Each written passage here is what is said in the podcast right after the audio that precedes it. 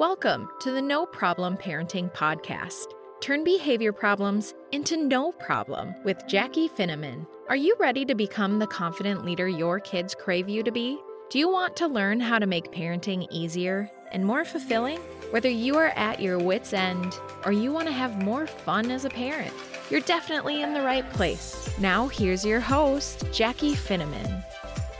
Hey, welcome back, parents. Oh my gosh, I have a super fun guest for you today, an author of children's books. And an exciting fact about my guest today is that he actually went to the same high school as C.S. Lewis, which I found super fantastic. I loved, as a kid, loved C.S. Lewis books. So let me introduce you to our guest today. His name is Brian Frederick, an author of children's books who aims to bring more joy into the world for children and for the adults who love those kiddos so that they can live happier lives filled with more kindness. Brian is a proponent of finding the goodness in life. He shares the value of that philosophy through children's stories. In his books, he hopes to entertain children and show them a world of kindness, joy, and wonder. Monday through Friday finds Brian as the lawyer at the helm of a commercial mediation services company. His work encourages solving disputes peacefully. This ideal carries over to the philosophy he shares in his children's books.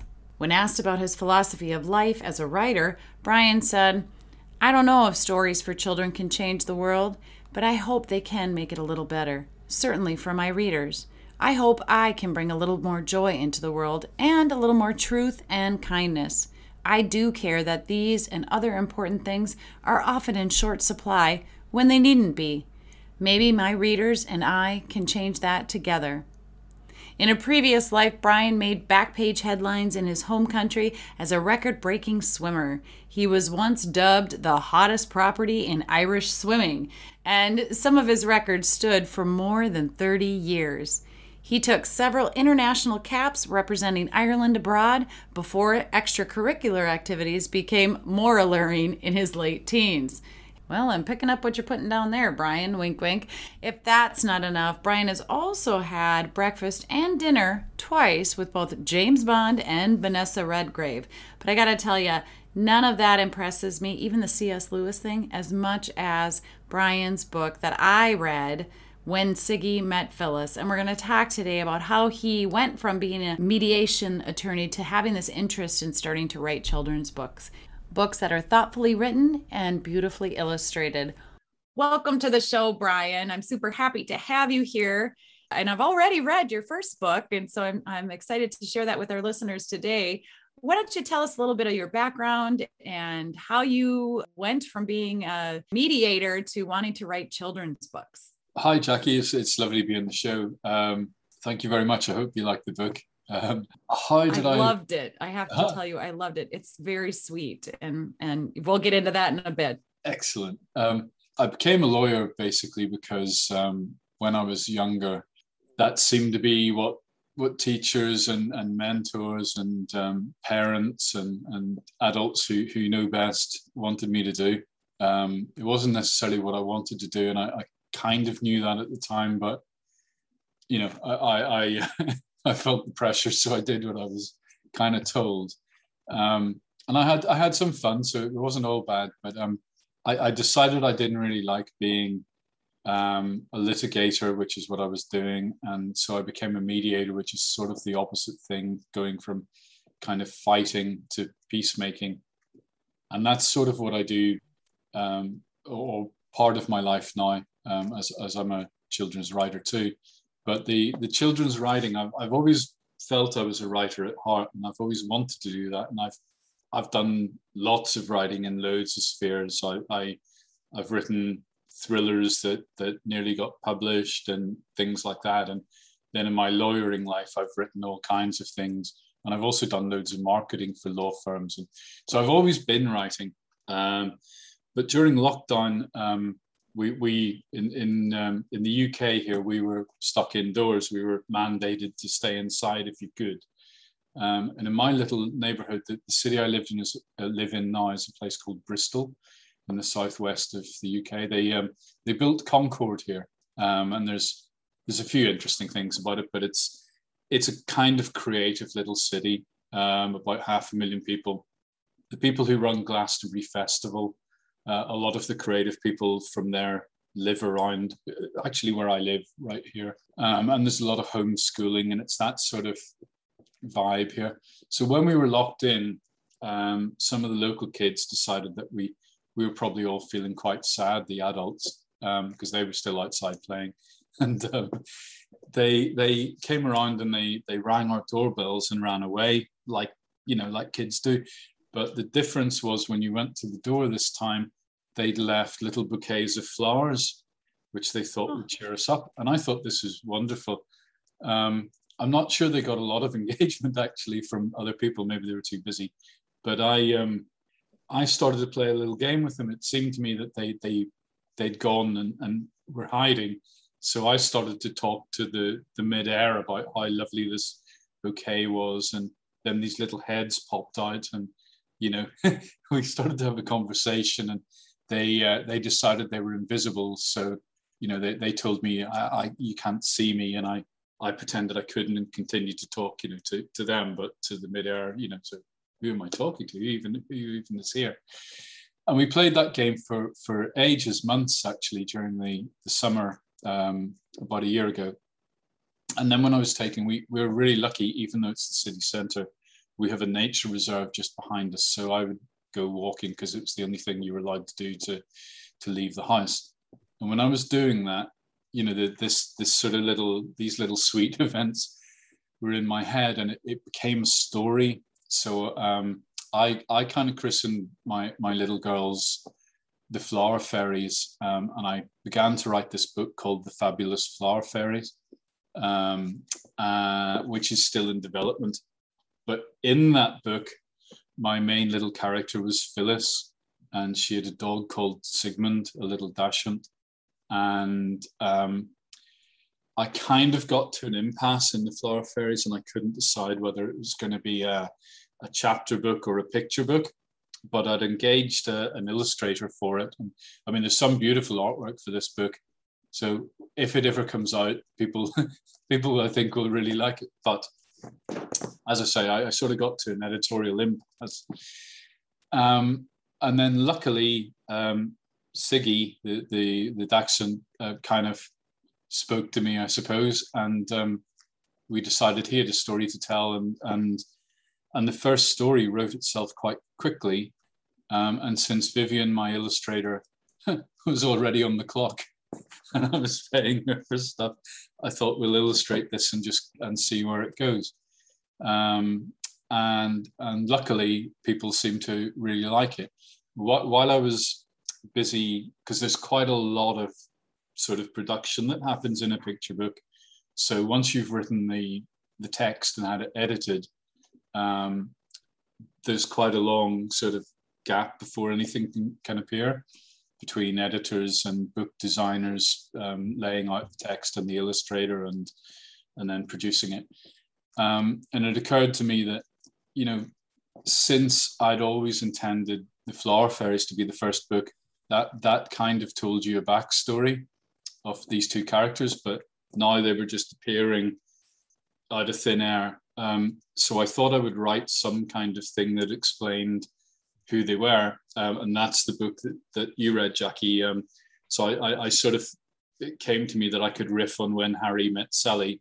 So I wrote When Siggy Met Phyllis. And it's a little love story like that film is.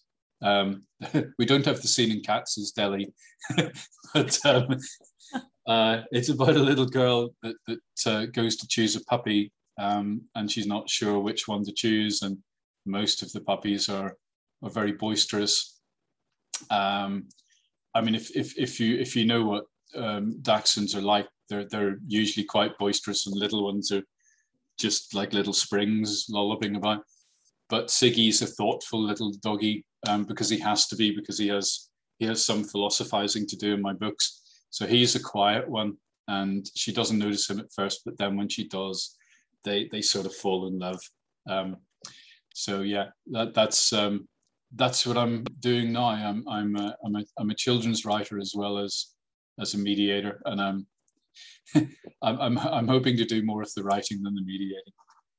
Your story, I mean, this is, it's really cool, creative, sweet. The When Siggy Met Phyllis book is just absolutely sweet. And you actually offer that as a free download. I do. On your website. So yeah, I do. It's strange. I mean, you can buy it too as a real book. And that wasn't my intention when I wrote it. But I got contacted by some Dachshund owner groups about doing some stuff. And I said, hey, you might like to read this.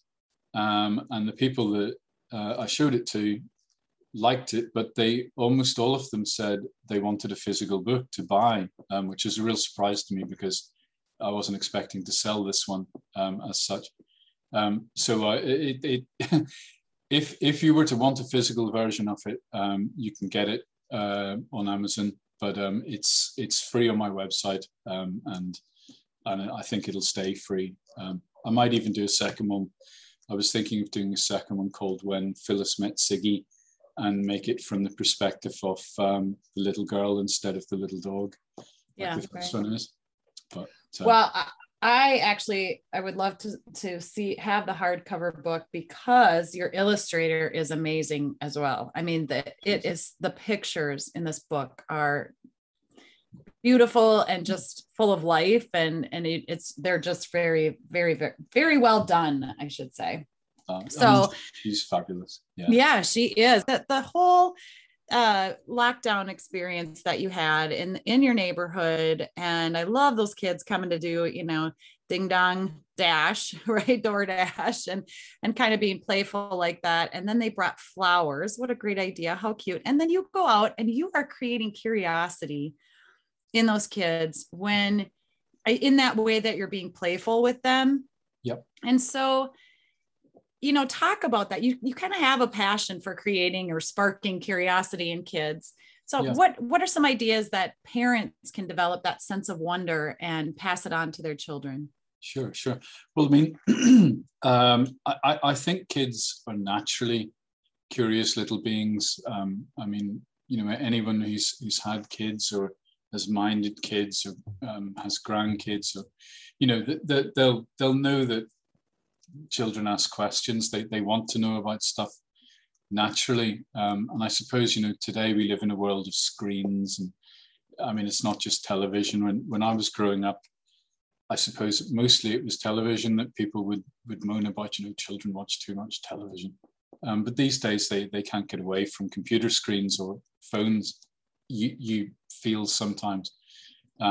I think what helped me find the creative spark for my books, I think, is the same as what I would recommend to parents, although most of them probably already know this, but just going outside. I find that if you can walk with your children in nature, there's usually so many interesting things that they enjoy looking at, that you can discuss and you can be curious with them together.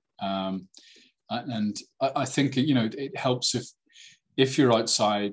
I suppose they could have brought their phone, but you know, if you can leave the phones at home, it helps. And once they're engaged in that world, I've found children are just, I mean, that, you know, their imaginations are so powerful. They really want to, you know, to engage with that and be as imaginative as they feel like being. And I think being outside and the expansiveness of that, it all sparks that sort of wonder and creativity. You know, anything can be wonderful. You know, it's I suppose over here we call it autumn, but it's fall now, isn't it? So, you know, leaves are wonderful. You know, they're fascinating things. Everything's, there's a plethora of fascinating things once you're outside. Well, and you talk about that creating curiosity is really like the foundation for building empathy. So why do you say that? How do you explain that? Sure. Well, in my work, I try to put people in the heads of their adversaries, so that if we can get them there, then they can start to imagine how the other person must be feeling. And within that, walking down a road towards empathy, a little empathy, is where the solution comes from, because beforehand they're diametrically opposed and in a polarized situation.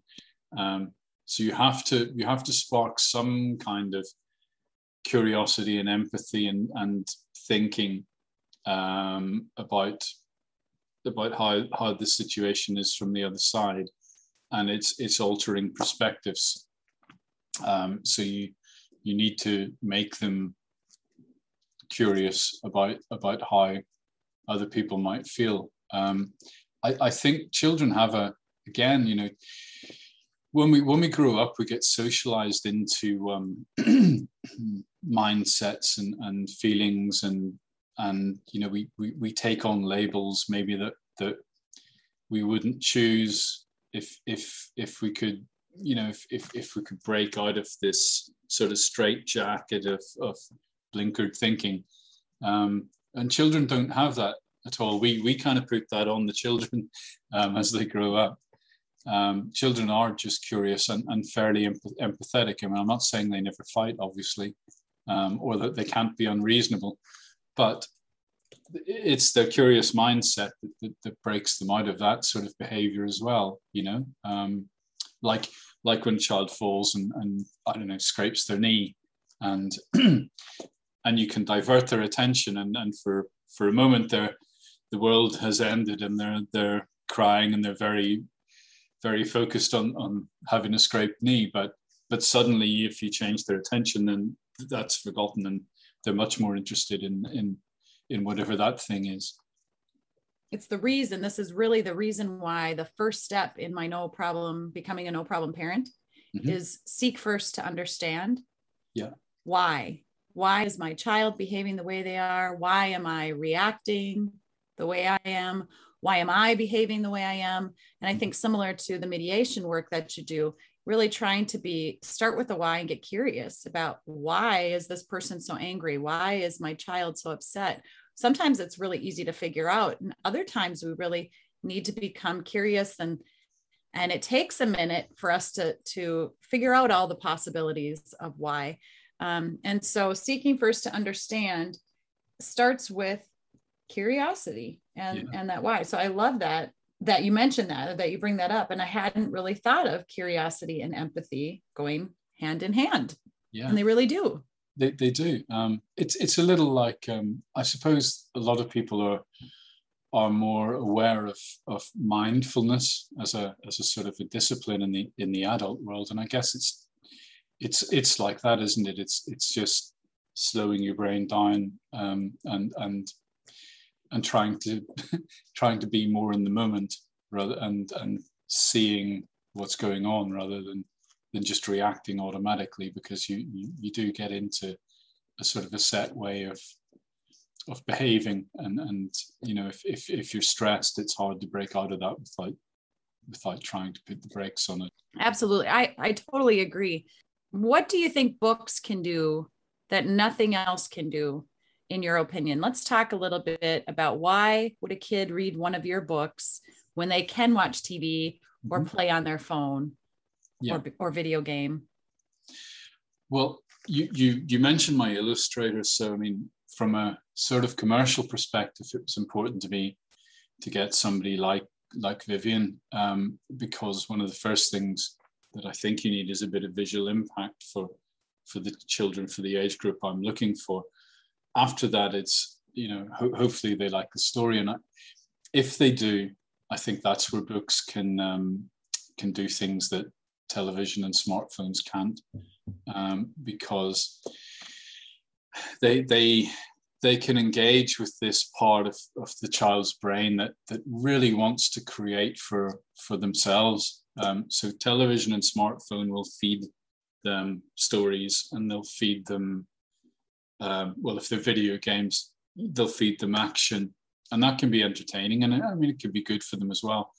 But the book will do something different, completely different, and much more enjoyable, in that the child will be manufacturing their own world in their head. And I'm sure, you know, lots of us can look back to our childhood and favorite books where, you know, we can, if we can look back and remember that, you can almost feel that sort of sense of coziness and wonder, and almost that you disappeared into the book, into this imaginary world. And, you know, when something kind of wakes you out of this little happy trance that you've been in, it's like you literally disappeared into another world. I think that's what books can do. It makes me think of when I was about 9, I think, maybe, something like that, 9 or 10. A teacher at school read us The Lion, the Witch and the Wardrobe by C.S. Lewis. One of my favorites. Yeah. And I can still remember how, you know, there's a class of maybe 25 children. We just can't get enough of this, you know, with silent, wrapped with attention and just loving this, every one of us. And I think that's what books can do, that nothing else can. It's funny, I ended up going to the school I went to, the high school. C.S. Lewis was a pupil there about 100 years before. That's so cool. Yeah, it is pretty good. I was a fan of his before I ever knew that. I didn't go to the school because I knew that. It was just a nice thing when I was there to find out. That is super fun. Yeah. It's so great. Now that I hadn't even thought of those books for forever, but I hope that every child has an opportunity or chance to read the Chronicles of Narnia series. 'Cause it's just, I mean, the minute you mentioned it, I can go back to my childhood and I can remember how I couldn't wait to read the next chapter. I didn't want to put the book down. And I wasn't even a big reader back then. I didn't really care for reading all that much, but that was a book, or a series, I should say, that just kind of like Harry Potter maybe is now. Yes, to a lot of kids. But still, go back and read those Chronicles of Narnia and so good. They are fabulous, aren't they? How can people find your book and learn more about you? Okay, that's dead easy. BrianFrederickAuthor.com is where I'm at, and you can get the free book. It's on every single page of that website. So all you have to do is click the thing that says "Get Your Free Book," and it'll take you right there. It'll also tell you about other books. Care to go? You can buy Siggy Loves Sausages on Amazon. But you can also buy When Siggy Met Phyllis, which is the free book if you want it in a paperback. But yeah, stay tuned. There'll be more Siggies, and you'll be able to see everything on my website. But I'm also on Instagram and Twitter and Facebook as well. Sure. So I'll put all those links in the show notes. And I do look forward to The Fabulous Flower Fairies. Is that what it is? Yes, The Fabulous Flower Fairies. I hope that'll be out sometime in the next year or so. I do have some nieces, I'm sure, that would love to read it. So yeah, fabulous. Well, I'll stay in touch, Jackie. I'll send you an advance copy. That would be awesome. Good thing I mentioned that real quick, right? I really appreciate all that you're doing and just your passion for the curiosity and the playfulness that you have with these kiddos outside. I still think I remember doing that kind of thing as a child, and just all of that. It's sometimes it's the simplest thing, you know, provide the most for kids. So I really appreciate you, Brian, and thanks for being here today. Thank you for having me, Jackie. I've loved being on the show. Oh my gosh, that was so fun. Thank you again, Brian, for being with me today. And parents, go check out his books. The best way to do any of this and learn more about Brian is just to go to BrianFrederickAuthor.com. I'm going to include in the show notes his Instagram, Facebook, Twitter. So go buy his books, and then be sure to leave a review. That is so important and helpful for authors. And this guy is just a true gift. He is just, he gets it, and he sees kids, and we need more people like Brian in the world. So thanks again so much, Brian, for being with me today. Thank you for tuning in to the No Problem Parenting Podcast. Join Jackie next time for more tips, tools, and resources that will help you become the confident leader your kids crave you to be. Who do you know that we could support on their parenting journey? Like this podcast, subscribe, share, or leave a review of the show. Your support of the No Problem Parenting Podcast pays it forward and helps us help more families.